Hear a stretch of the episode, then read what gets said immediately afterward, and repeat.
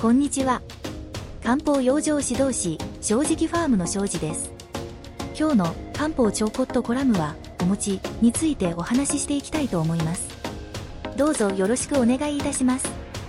お餅は元気の源で、エネルギー補給には最適です。気虚体質の人にはおすすめの食材ですね。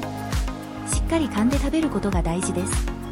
さっと食べてしまうと消化にエネルギーを使うので消化器官が疲れてしまいます胃の働きを高めることで難便や消化不良の解消にも役立ちます。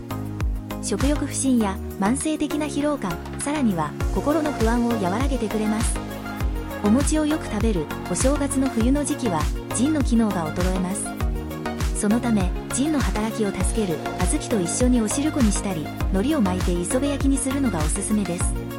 腎が衰えると老化足腰の疲れ白髪や脱毛トイレが近いなどの症状が現れます。生命力を溜め込む臓腑です。